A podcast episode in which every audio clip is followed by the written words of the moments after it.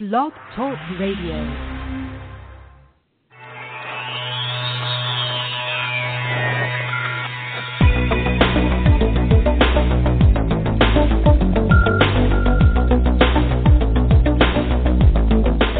Across the country and around the world, streaming live on the internet, it's Real Estate Coaching Radio, bringing you the latest news, interviews, and secrets of the top producers.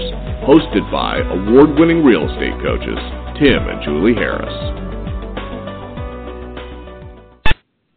Welcome back, and welcome everyone to today's very special Real Estate Coaching Radio. We have a really a longtime friend of ours and one of the nation's top producing agents, Mr. Pat Hiban, and I'll introduce you guys to Pat here in a second. Um, before we do, I just want to let all of you know uh, that this is, of course, a live radio show, and anytime during the radio show, if you guys would like to call in, you may do so to 347 857 1195. 347 857 1195. And um, our producer will uh, screen you and make sure that uh, you have questions that are relevant to today's show. And then you can ask Pat or, of course, Julie or myself. And by the way, Julie, of course, welcome back. And we're streaming live today from lovely Austin, Texas. South by Southwest just ended. I'm sure you guys have been hearing about that in the news. And it was a, uh, by all reports, a gloomy South by Southwest. It's a big interactive media. Um, I think I don't know how else to call it. It's, it's uh, something that is pretty much now become an international event here in Austin, Texas. A lot of people that are in different forms of, uh, you know, it used to be essentially a small thing for people that were on the cutting edge, bloggers and whatnot. But really now it's something that's, you know, Edward Snowden was broadcasting live from his safe house in England or whatever it was, or maybe it was Russia, and and uh, you know, just all these really kind of dark, seedy. Um, is the uh, NSA listening to us type conversations were everywhere during South by Southwest, but you know, it doesn't relate to today's radio show because obviously we're interviewing Pat Hiban. But you know, Pat, do you ever feel like anyone's listening in on you? uh, no, I don't, and that's probably a good thing because if I did, then I would care. So I really don't care. That's so, no, an excellent no segue, by the way. every, that's, that's impressive. Yeah. Very good. No. Yeah, I didn't know where the You hell I was going people- with that either, so I thought I'd just throw it over to Pat. That's good. I like it. I started thinking, does that mean do you have voices in your head? And I was like, well, uh sometimes, but they're just my well, conscience, Pat, just you're, normal. you're, you're one of the Pat, you're one of the nation's few billion-dollar agents, which I know you've sold. I mean, you've been a billion-dollar agent for a while, so hopefully you've, you know, you're a billion plus at this point, which means that you and your uh, team have sold, or your teams really have sold more than a billion dollars to real estate. And Julie and I use you specifically by name uh, as examples of someone who uh, built not just a, a big team, but someone who built like a mega team. So let the listeners know about um, just kind of like a, a capsulized version of where your business was, say, at its peak during the bubble. At its peak was probably 2005, six, four to six was probably my peak, and uh, four, five, and six I grossed over five million each year, which was 500 transactions. It was I think it was 503, 501, and 508, and uh, I netted anywhere from a million to a million and a half each year uh, during those three years. So about 20%. Exactly. Yeah. Yes, 20%. okay, good. So, um, you know, I'm curious. You, but you had like two different locations, right? I mean, essentially, you had one team, but you guys were operating, and you were the definition of what Gary Keller calls a mega team, in essence, correct? Yeah, we did that. Uh, we it didn't last long with the two team thing. It was, uh, it, and it may have been just the way I had it set up. But yeah, for about two years, I had a second location that we earned money from. Okay, good. So Julie and I, uh, actually, Julie, you didn't know this, but prior to today's uh, interview, actually, I left Pat a voicemail. I emailed Pat, and then I then Pat called in, and he and I spoke a little bit because I wanted to make sure Pat was cool with talking about the types of things that you and I normally talk about on this radio show, and I didn't Mhm. want to put him in a position of feeling in conflict with Keller Williams because obviously he's a huge Keller Right. Williams agent and does a lot Mhm. like Keller Williams. And so Pat has given me permission to talk about whatever we want to talk about with him today. So, Julie, Ah, We can That'll we, be we more can fun. keep our gloves off. That's good. Yeah. We don't have to be politically correct. Exactly. So we'll just see we'll just see about that though, won't we? We're going to test him. We will. If he just disappears, we'll know that that was. How dare you? Uh-oh. All right. So we use Pat as an example of someone who built a mega team, but the real reason we use Pat as an example is because he's one of the only people.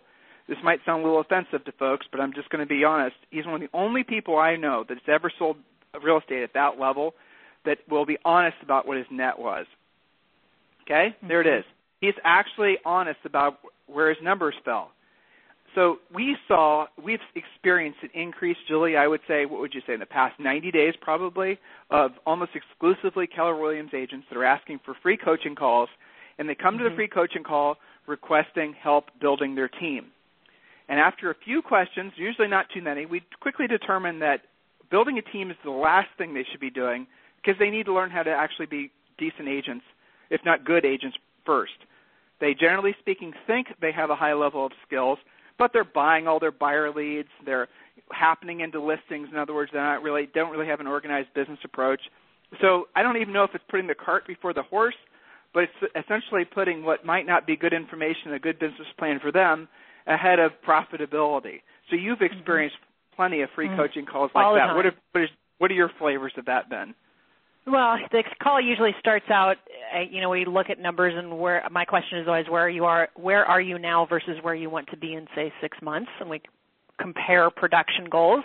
And usually, it's something that you know, going from one deal a month or so to maybe three deals a month, or having deals every month instead of sporadically. And then, then quickly the call becomes, but I've been busy building my team. And so there's a disconnect there from a coaching standpoint, which is, you know, we always coach to lead with revenue. And I know that that's also a KW theme. You know, that is in the books that that uh, are are very, Very. much revered. Okay, um, so yeah, lead with revenue. However, a lot of these agents are so enamored with the team concept, and I think that they zero in on the thought that it's all about hiring other people to do the stuff that you don't want to do, so that you can do what you do want to do, which does sound good. But the problem is they go hiring people before they actually know how to do what it is they're trying to delegate. So Pat, you want to jump in here? Yeah, I think the answer out there, or I should say the question out there, is this. How many deals should I be doing before I hire my first assistant? Exactly. Couldn't agree more. And the answer that we coach our students to, and I know it's not so dissimilar to the advice that you give to folks too, Pat, is eight deals a month for three months in a row. You know, if your sale price constitutes fewer transactions, the point is you have to be doing consistent business, and consistency is measured by having done, you know, four deals or five deals, or you know, if the average sale price is 200 grand, eight deals a row in a row for three months. Whereas what a lot of agents will do is they'll hire somebody and then think that, that somehow magically the cash flow will increase to pay for them. Yeah, I guess where it all comes from, the root of really where our concern comes from, Pat, is there does seem to be a new generation of agents that are getting into this business that don't appreciate the importance of sales skills. What's your feeling on that thought? Well, yeah, I mean, at the end of the day, I think you're going to make more of a profit if you're in the ditches reaping what you sow. You know, uh, you you got to get out there and work. As in, the, you know, one of the chapters of my book is is six steps to seven figures. Step four is work, um, and I think that I I believe in having a huge work ethic i uh, in order to make money. If that's the stage in life where you're at now. Um, you know, in order to do eight deals a month, quite frankly, you're going to have to work about 80 hours a week at least. I mean, you're you're, not going to do that by not working. Um, and I, and so I guess what's happening is they're trying to leverage themselves early on in the process, so they don't have to work as hard. And again, it, it there's nothing wrong with that, um, but just bear in mind you're not going to make as much money. You know you're just not going to profit as much, uh, or or you might lose money. So you and I had an interesting conversation um, a couple weeks ago, where we were talking about this kind of concept that we're trying to bring to real estate, where the product is profit, not you know happy customers or you know all the other things that answers that agents typically ask if you were to pose the question to them what is your product all those happy customers and the listings and the sold and the referrals and all those types of things those are all things that happen organically but really truly if you have a mindset of profit if you really are focusing on that then everything else kind of falls into place and if you don't focus on profit you end up basically burning the candle at both ends Pat, I know focusing on profit is something that you do do. Is that something you've always done? Yes, of course. You know, I've I've I've I like money just like the next guy. I probably like money more than the next guy. But um, if your question is is have I ever been in a situation where I was upside down and I let my ego get me there? The answer is that's unequivocally yes. I I, I'll never forget. Uh, it was probably 15 years ago. It was actually when I I was at a company called Long and Foster, and a, and a, a mentor of mine uh, got me to transfer over to Remax. And uh, so instantly, I went from being the top agent in a company or an office where everybody else was part time or did a deal every two months or so to being the low man on the totem pole in about an office of about 25 top producers.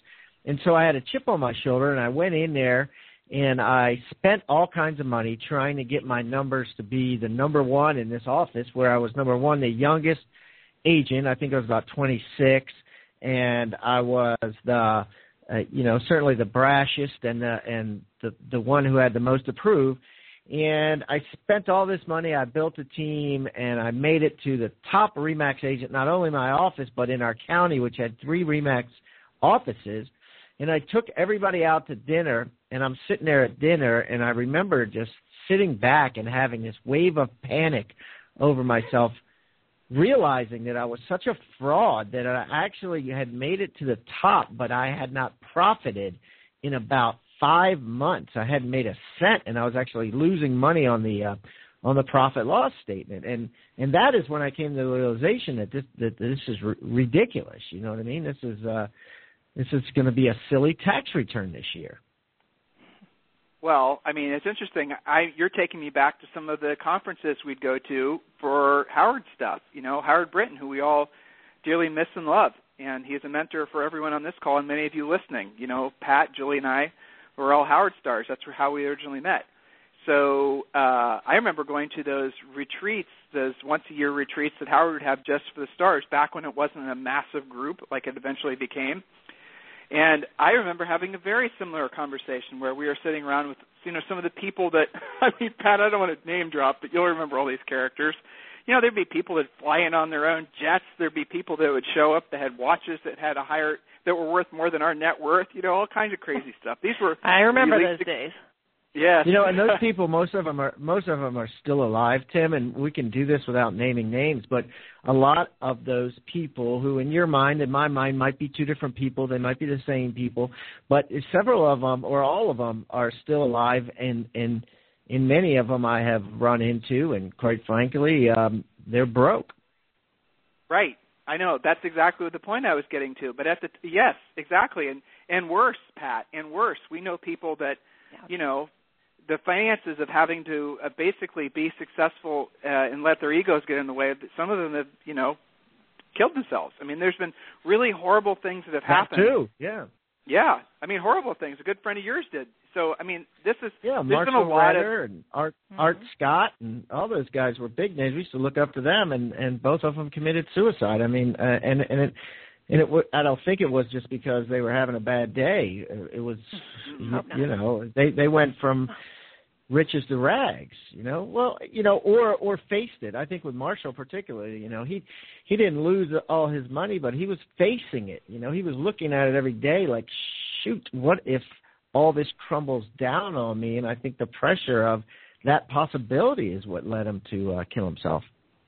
Well, I mean, I don't obviously want to take this call in a you know similar tone that South by Southwest was because that's the direction we're going. Well, no, but here's yeah, here's but, what I remember is I remember especially early on, and I think it's easy for agents in in any age of their um, career to do this, but especially the ones that are newer.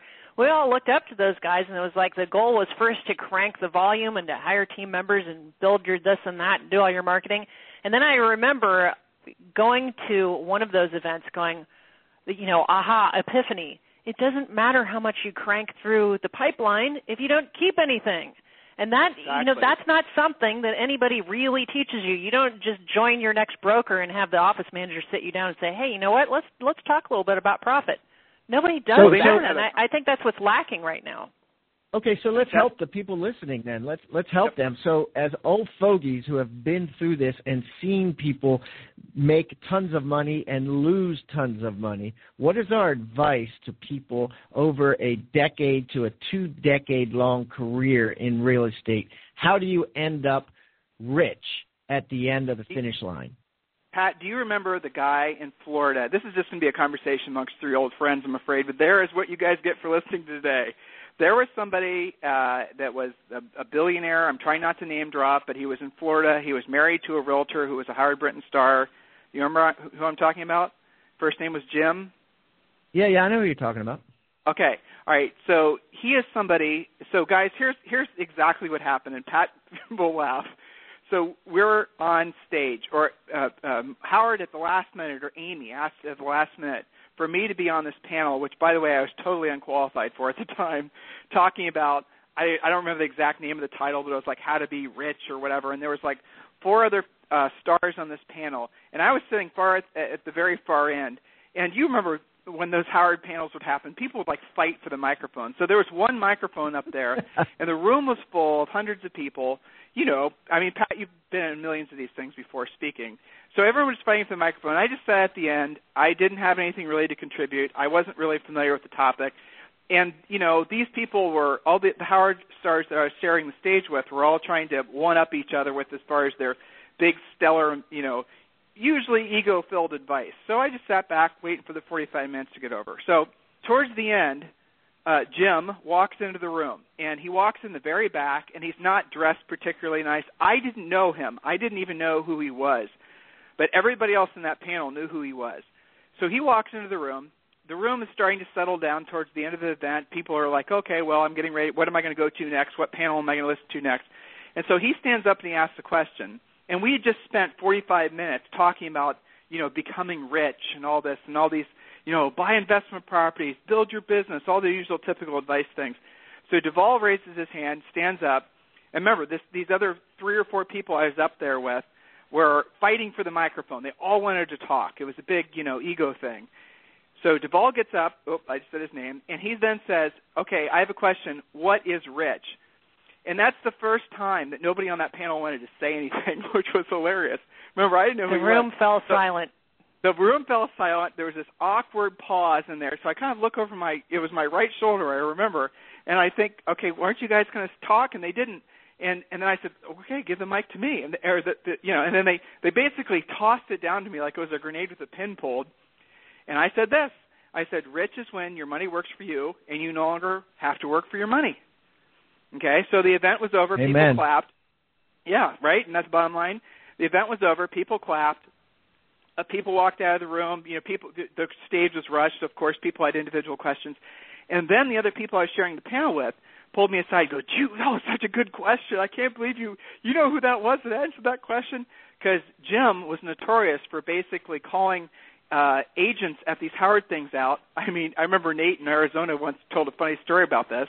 But Jim would walk up to him, all these you know people that would act like they were rich but weren't really rich who had these big teams but didn't have anything to show for it, he'd just walk up to him and he'd say, "Hmm, tall hat, no cattle."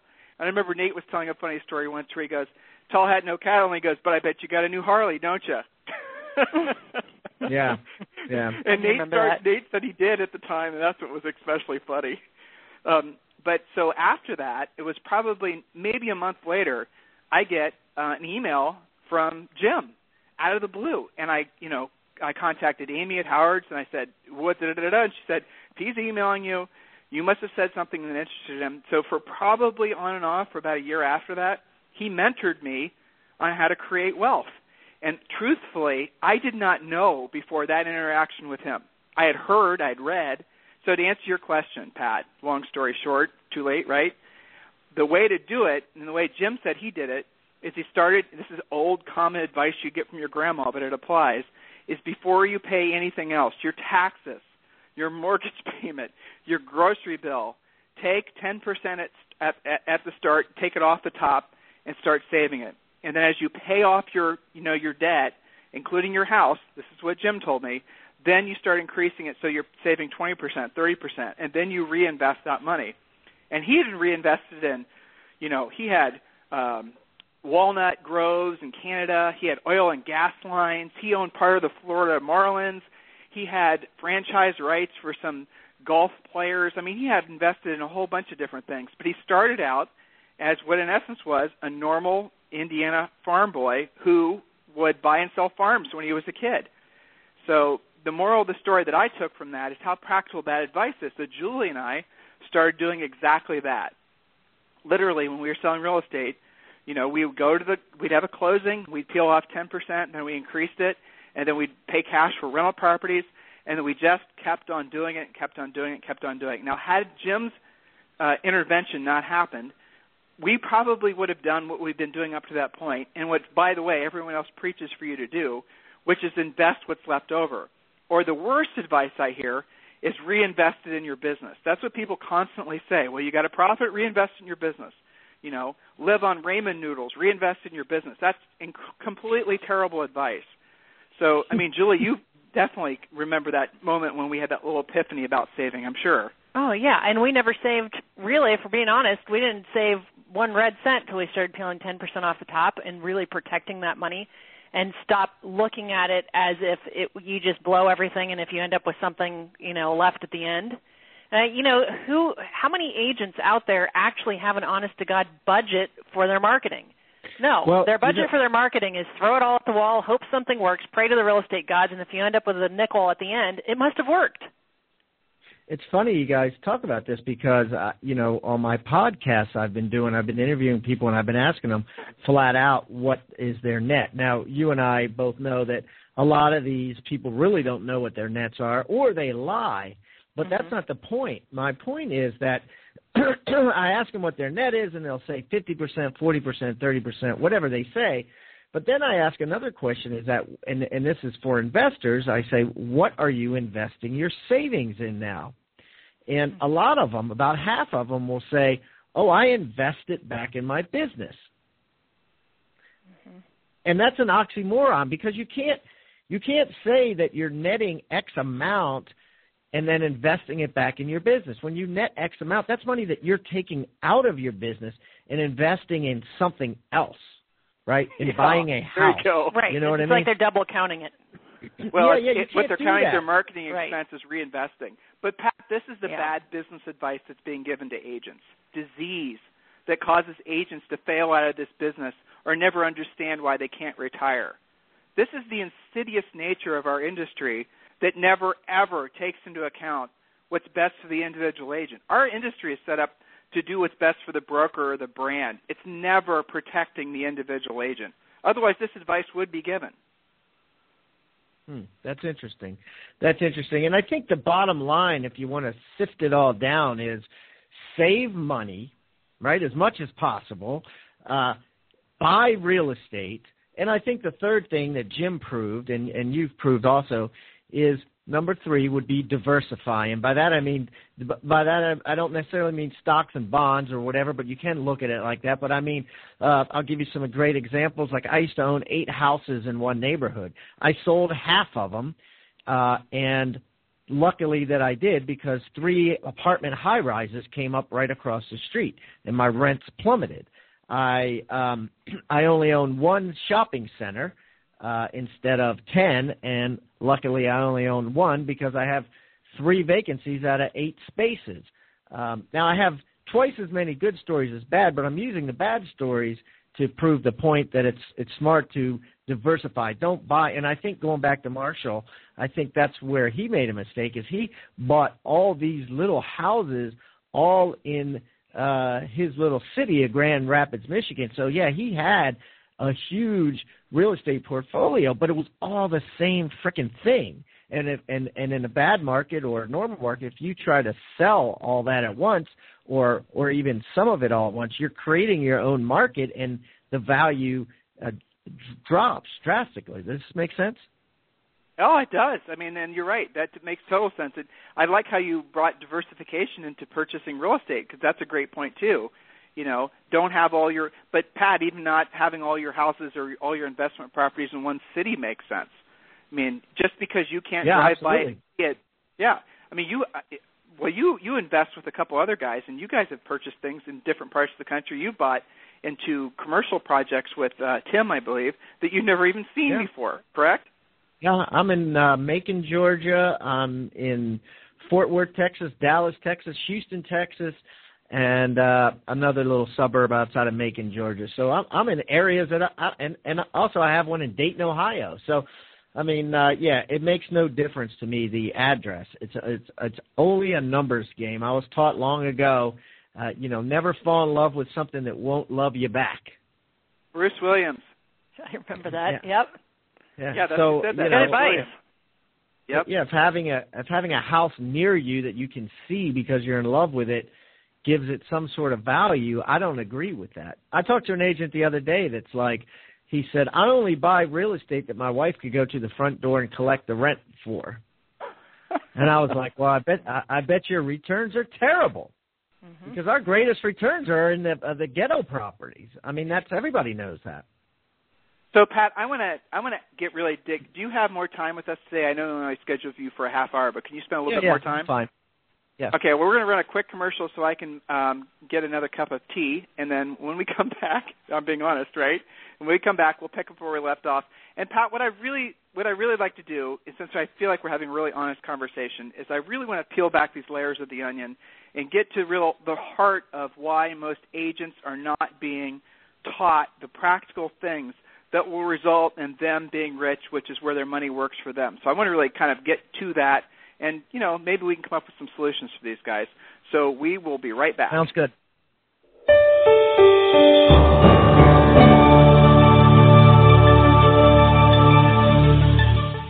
Is coaching right for you? And how can I guarantee it will work for me? Chances are you are asking yourself those questions right now. I'll answer those critical questions for you in just a moment. But first, let's be honest about something you may have always suspected. You've probably always known that the nation's top 1% of realtors, you know, those millionaire agents you see on TV, they possess a secret knowledge that the other 99% of agents do not have.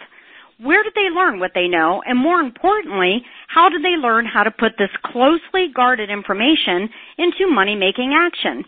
It's simple. They have a coach. Not just any coach. The nation's mega millions, top 1% of the realtors know that in order to maintain their almost unfair advantage that they must have their own personal coach. A proven, market tested coach who has truly walked in their shoes. A coach who has worked with many of the nation's leading agents. At this point, you're probably ready to maybe try coaching.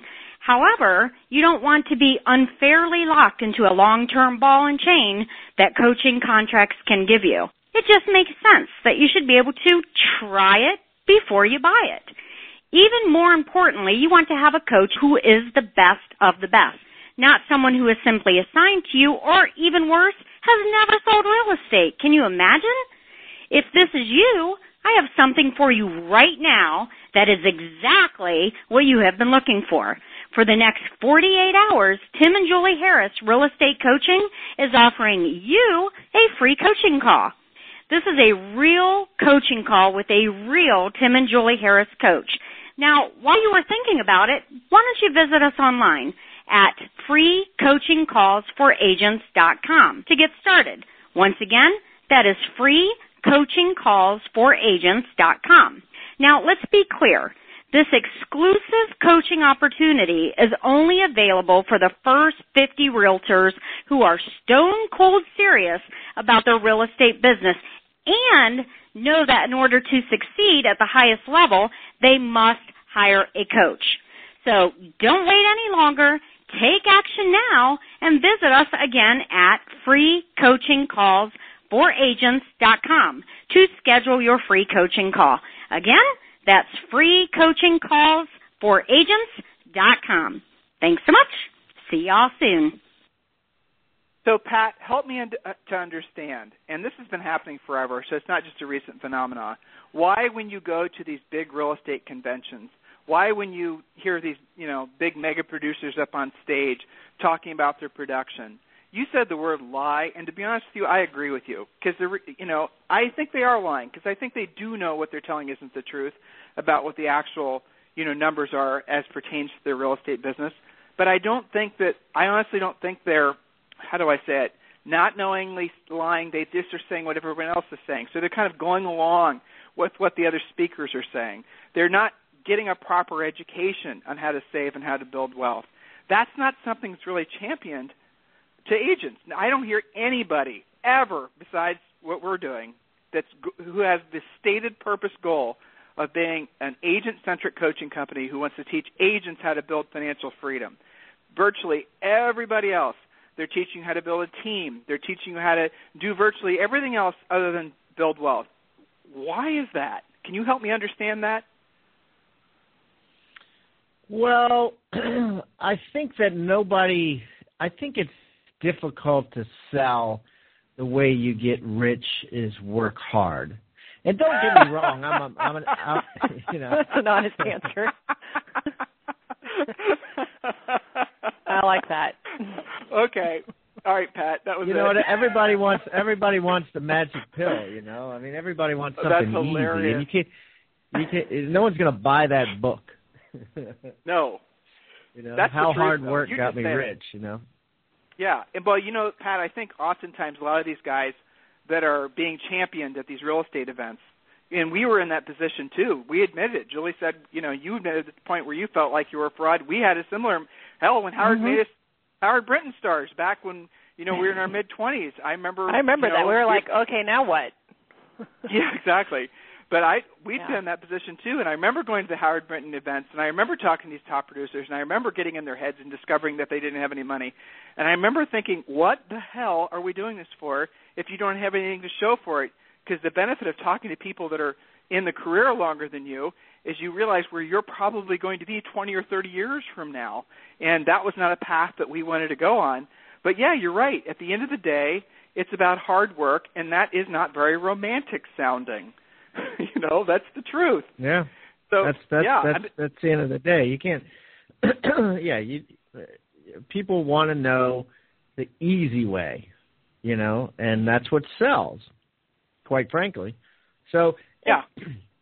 you know, hey, I don't have a problem with somebody having a team. For instance, I interviewed a guy in uh, in in a major metropolitan city, and he had actually never been on a listing appointment in his life or a buyer appointment. He came into the real estate business as a quote unquote businessman, and uh, he his job was to um, hire people and kind of run a team.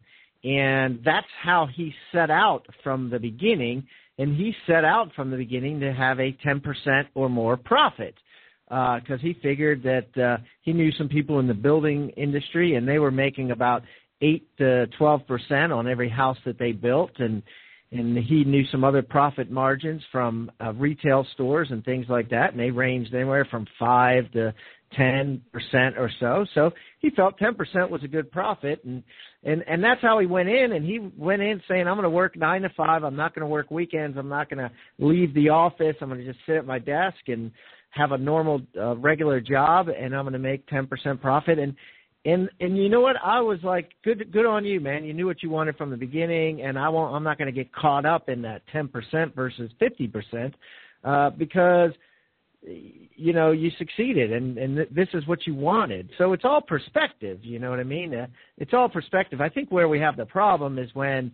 Uh, they lie or they try to um, uh, bend the numbers Embellish? or bend the answers, embellish so that they look good, rather than just saying, "Hey, I am who I am."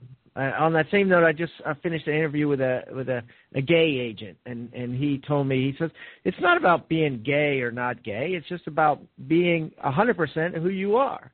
You know, and I went in from day one saying I'm gay. You know, I'm a gay agent. He said, I understand there's a lot of agents out there that are struggling.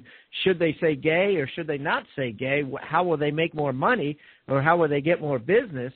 Um, but he said, I, I don't have time for any of that, you know? So I just went in from day one and said, I'm gay and, and how do you like me now? And he's hugely successful. So I think it's the same thing. Does that make sense? No, it does. I mean, and that, but the real point of it though is if you get in with the idea or if you're in it now, and you decide that, hey, you know what? I don't want to be selling. I, I want to have an exit or an option to leave the industry, or at least I want to have an option to not have to work as hard at some time in the foreseeable future in the next three to five years. So how can I get there? It, you know, that's something else that's kind of interesting. When you ask agents what their goal is, especially younger dudes, they always. I probably said the same thing too. They always say the same thing. I want to have ten million dollars. I, I mean, that's like a common answer. They must be reading that from some script someplace. You know, no, and you know they always why, say always say millionaire before 30 Yeah. I hear that a lot, and I had that same goal. You know. Did you Everybody, make I it? Think that, you know, no, it was. I think I was thirty. I did not. I know I did not. I was thirty-two. So the thing that's interesting is when you ask people why they want to accomplish that particular goal. Why did you want to be a millionaire by your time you're 32? Or why do you want to have this particular, you know, financial whatever? They never can give you an answer because it's all ego. They want to do it so they can feel like they can, you know, I am a millionaire. They want the status of it. But then when you really drill down with questions, what they're really looking for is financial freedom, and oftentimes that can be achieved with having a net worth of a lot less than a million dollars if you invest it correctly. You know, so that's where that's the magic about this industry, I think, is that it does create different opportunities, but there's so many I don't know, it's almost become a plague in our industry of ego. And and the industry is now so much reinforcing these big teams with these big numbers. But guys, listen to what we're saying. Oftentimes famous does not mean rich.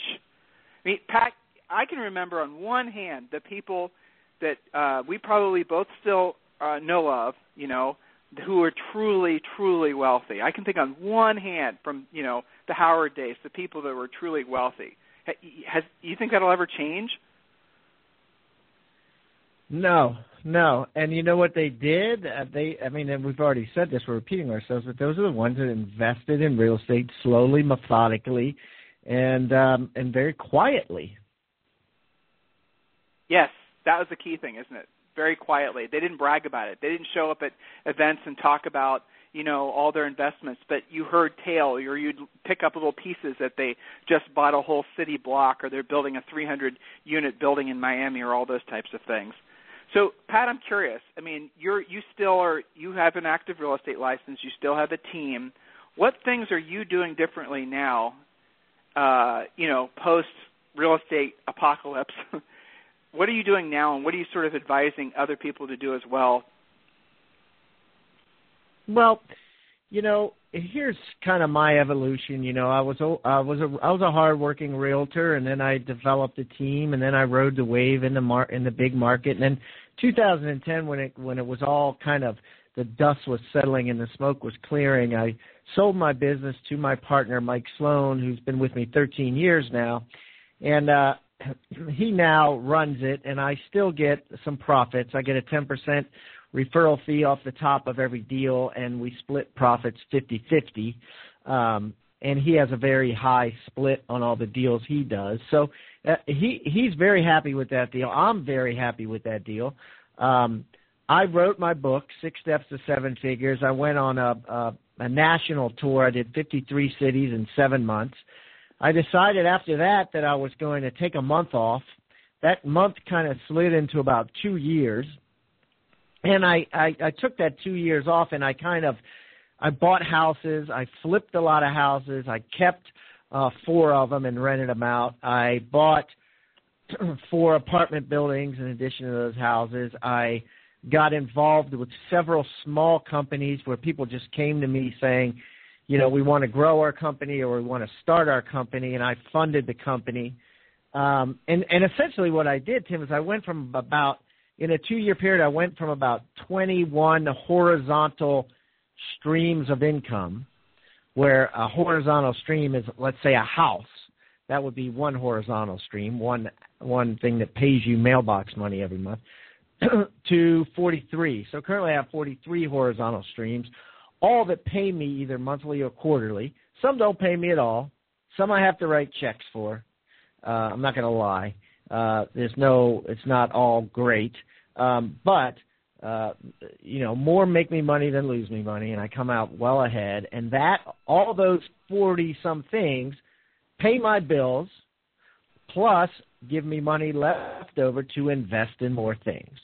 And um, about two months ago, I decided that being an investor was fun, but number one, eventually you run out of money to invest, and number two, um, I kind of missed working and I kind of missed having a one thing, a, a one focus to uh, get excited about. And so um, I created a podcast company called Hiban Digital, and now we do podcasts with top real estate agents, and we're uh, we have uh, we're essentially a network, and we have other shows that uh, we're incubating currently that are going to come out that have to do with investing and, and mortgage loans and, and all kinds of fun stuff. We even have a guy doing a gambling one that's uh, going to be part of our network. So uh, that's kind of become my one thing, and, and, and I'm real excited. So I'm, I'm back to work. So I'm not hearing anything about you buying real estate brokerages. I'm not hearing about you doing it sort of the traditional, you know, in industry type investments. Why not? Well, I don't think it's a good time right now to buy real estate and uh, brokerages. I, that's just a personal opinion. I mean, I don't know if we're if we're going to go up or we're going to go down. To be honest with you, I hear I hear two different stories. Uh, I'm not convinced. Although I, although I do see prices going up, I'm not convinced that the number of units is going to go up. And any real estate brokerage makes its money on that number of units. You have to have transactions to create commissions, um, uh, not just prices going up. Um, so, I, you know, I, I could be dead wrong, but um, I, I don't see a lot of profit in going out and buying a bunch of uh, uh, real estate brokerage. I don't see a lot of profit, and I see a lot of risk in in, in growing the team, or it really would be up to Mike in, in growing the team too big. He he does have aspirations to grow it, and I'm I, I, fortify those as, uh, aspirations. I want him to grow it. I want him to do certain things. I don't want him to do too much. Um, and uh, I I was buying and flipping a lot. I uh, got to a point in January, just a few months ago, where I had three outstanding flips. Uh, one had been on the market or off the market, meaning the money was out of my hands for about 16 months. I had another one that was out of my hands about seven months, and um, I decided that I didn't like having the money out of my hands that long, and it was taking too long to flip them. So I really have pulled back, and I haven't done any of those in about 60 days. And then I was buying houses and renting them out, and I stopped doing that too because uh, the prices have gone up since that I did mine. The numbers still work, but they don't work as well. Uh, actually, where I'm investing today, uh, meaning this year, is in multifamily. I am in the process of uh, potentially buying a, an apartment building uh, with my company DAPT Acquisitions um, um, in in Houston, Texas. So um, we like that area, and we like the landlord laws are very friendly. It's easy to evict people, um, and uh, it's easy to uh, collect rents, and and there's um, you know, a lot of things are better. It seems to be uh, government policies and things are better, and the numbers are better. The the the returns that you get for the amount of money that you spend on a what we call a door, an apartment building, um, uh, the returns are better than wherever other places we can find them. So that's where my money's going this year. Houston's probably one of the best markets in the country for that right now. And you know that's going to reward you well uh, yeah, I mean that's a pretty dynamic market. Houston's incredible because there's so much diversity. You have suburbia, but they have a really, really uh, expanding um, sort of uh, I don't know what you want to call it, but all these hipster types are buying all these uh, you know built uh, multi units, condos, old big old houses, and big lots are being torn down. They're putting four families in there. Yeah, we have got a lot of coaching clients down in the Houston area, and it's really an incredibly exciting market. So that'll do really well. Julie, you said you had a question. Well, so Pat, uh, was there a time when you can look back and say that you had an aha moment that it wasn't about the individual real estate deal or the real estate deals, that it was about what you were doing with the income and the net that came from those deals? Because I don't hear you. T- sometimes we do these interviews and it's all about going to deal to deal to deal or groups of deals and you know the volume. What I hear you talking about is what you've done with the results from your real estate practice.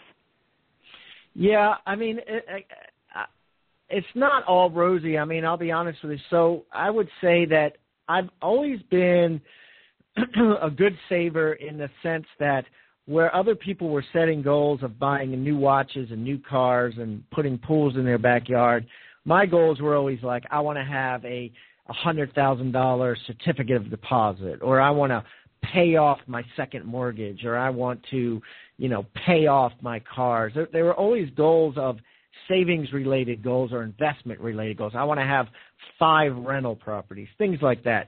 And I think that helped me because I was still able to set goals and achieve goals. They meant something. So that's that that's part of it. But what happened to me is um, I got caught up in the amount of money, meaning um, I think it was about 1998. I had three hundred and fifty thousand bucks, which which was a lot, of, and no real estate, one house that I lived in, and um, and I wanted to be a millionaire, right? I wanted to be um, rich, so um, I put it in the stock market. And of course, at that time, it was a no lose stock market. I mean, no matter what you did.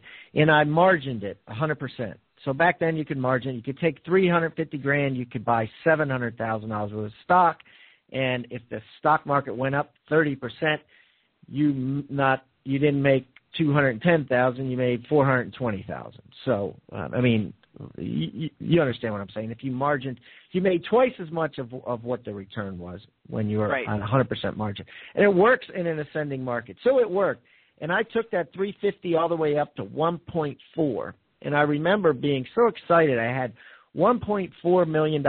My goal for the next year was to be over $2 million. Well, 9/11 happened. The the the stock market plummeted. Um, the margin contracted. Everything had to be sold. My 1.4 million dollars went all the way back down to like 310 grand. So, you know, I I, I, actually, the 350 number was wrong. It was 650. So I started with 650. I doubled it plus some, and then I lost it all back down to 310 or so. So I lost like 900, almost a million dollars. And you know, these are rough numbers. So I lost a million bucks in a year. And that, and then it was at that point to answer your question, which was right around 2001, uh, that I said, that's it. All my cash is going into real estate. And I started buying, and it was a good time to start buying because I started buying college properties in University of Maryland College Park, and I started in the that's where I ended up buying eight properties uh, that served me really well, and then I bought properties elsewhere, and then I sold a bunch. Then I bought some duplexes, triplexes. I bought an 18 unit apartment building. Then I sold all them. Uh, then I started buying things like a, uh, got into a warehouse, a shopping center, an office building, uh, eventually four apartment buildings, five apartment buildings, um, more commercial things. And now I own, um, I still own about 10 single families. I held on to like the 10 best ones and I bought some a couple years ago because they, they were good deals I felt. And, uh, and I have a diversity of commercial and I also have about 10% in uh, like savings uh, type vehicles, but 90% of it's in some sort of real estate or private companies. I'm I'm invested in nine private companies, so um, just small companies that are local that are any variants of things. I have a payroll company. I have a um, infectious disease control company. When I say I have, it doesn't mean they're my companies. I own 20% or 10% or 3% or, or whatever of these companies. So private companies and real estate is, is generally what I've been investing in. So it sounds like over time, Pat, your desire to be rich went from being able to claim and have the status of saying you were a millionaire to actually focusing on the passive income, actually producing the security, you know, creating the security for you and your family. It, it's interesting what you said that you weren't you were more motivated by increasing your net worth through investments than you were buying the latest, you know, depreciating fill in the blank thing. Uh, when so when you I mean obviously everyone's motivated by different things. The feeling that you have now of having really follow this path that not very many people go down, that you're not going to get a lot of pats on the back, at, you know, pun intended, at real estate conventions just because you bought another multifamily. Nobody wants to talk about that. They want you to talk about your latest home brochure or your personal or your branding effort or your direct mail piece, you know.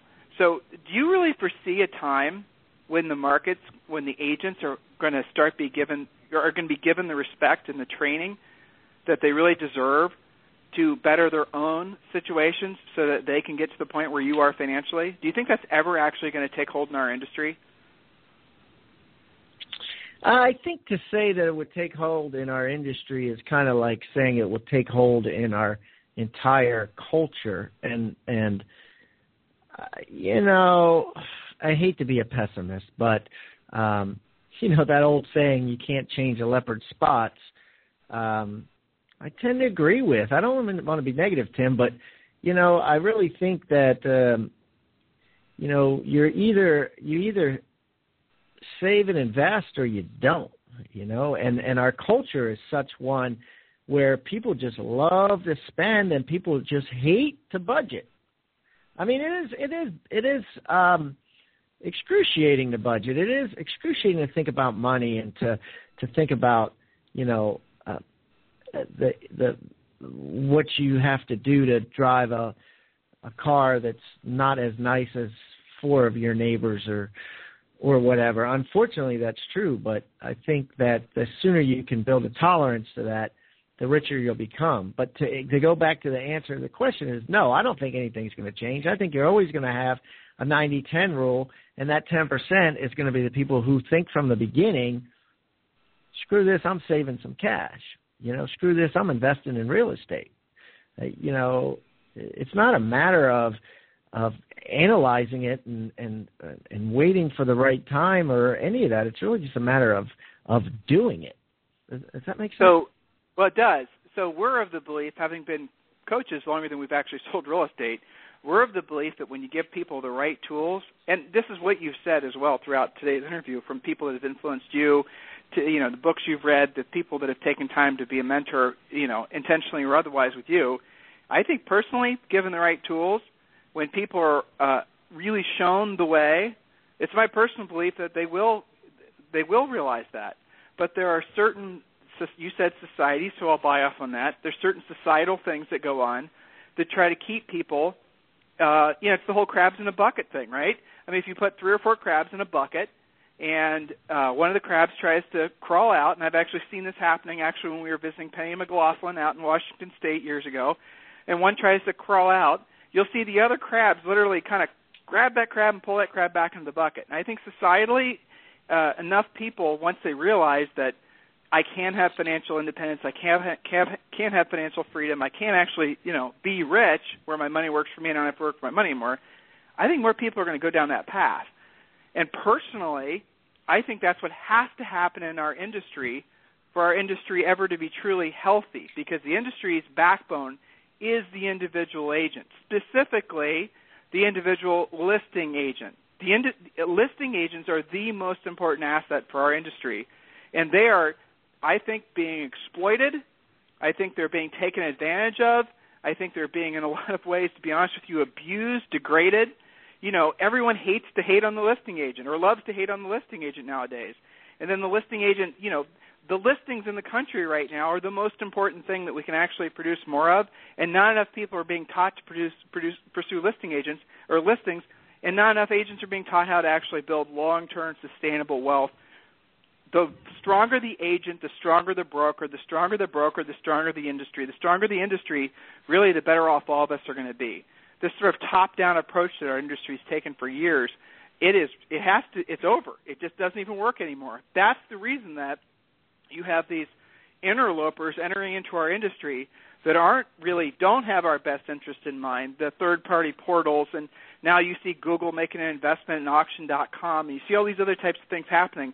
It's because they realize that our industry is dysfunctional, but the only way to turn that around is for people to our industry to realize that the strength comes from the individual agent, not from the top down as it's been forever. So in a way, I'm hoping starting with listing agents that there's going to be a bit of a revolution where people are going to wake up to the fact they need to seize control of their futures um, because nobody else is looking out for them. Their broker isn't, their office manager isn't, their errors and omissions insurance company isn't.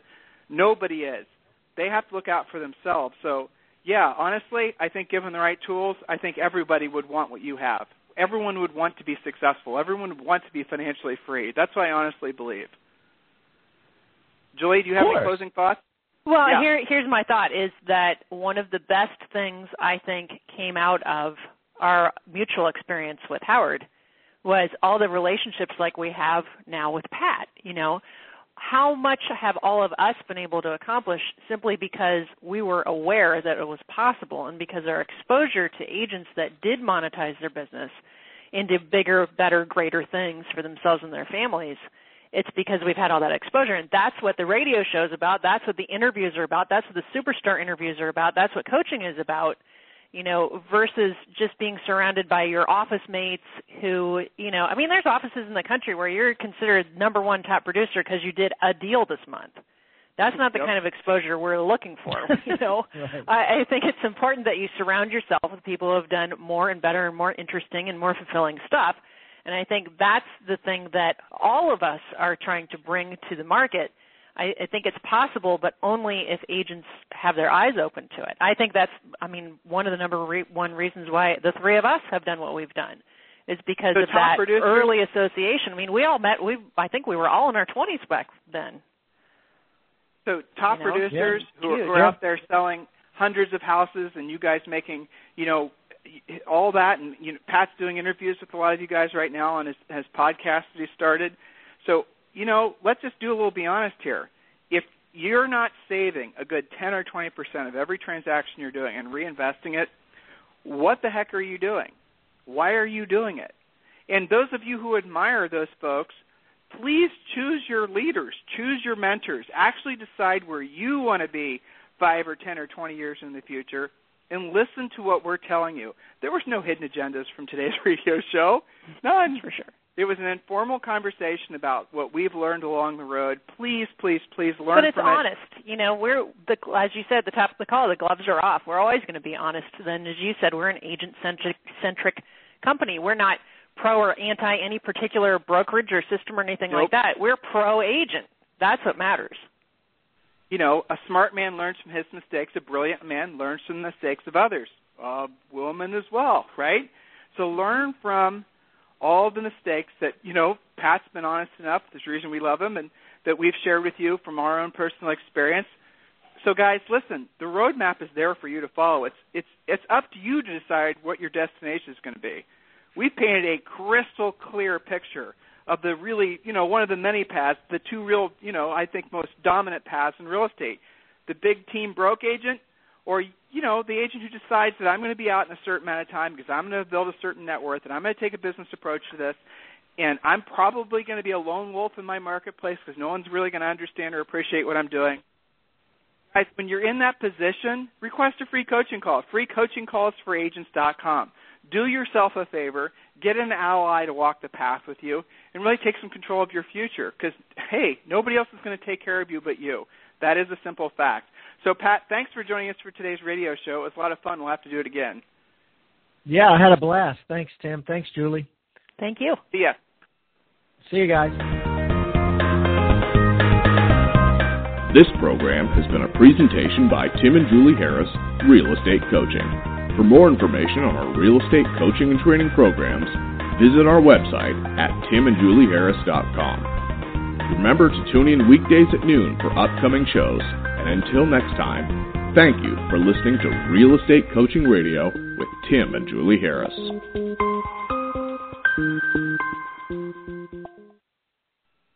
This podcast is a part of the C Suite Radio Network. For more top business podcasts, visit c-suiteradio.com.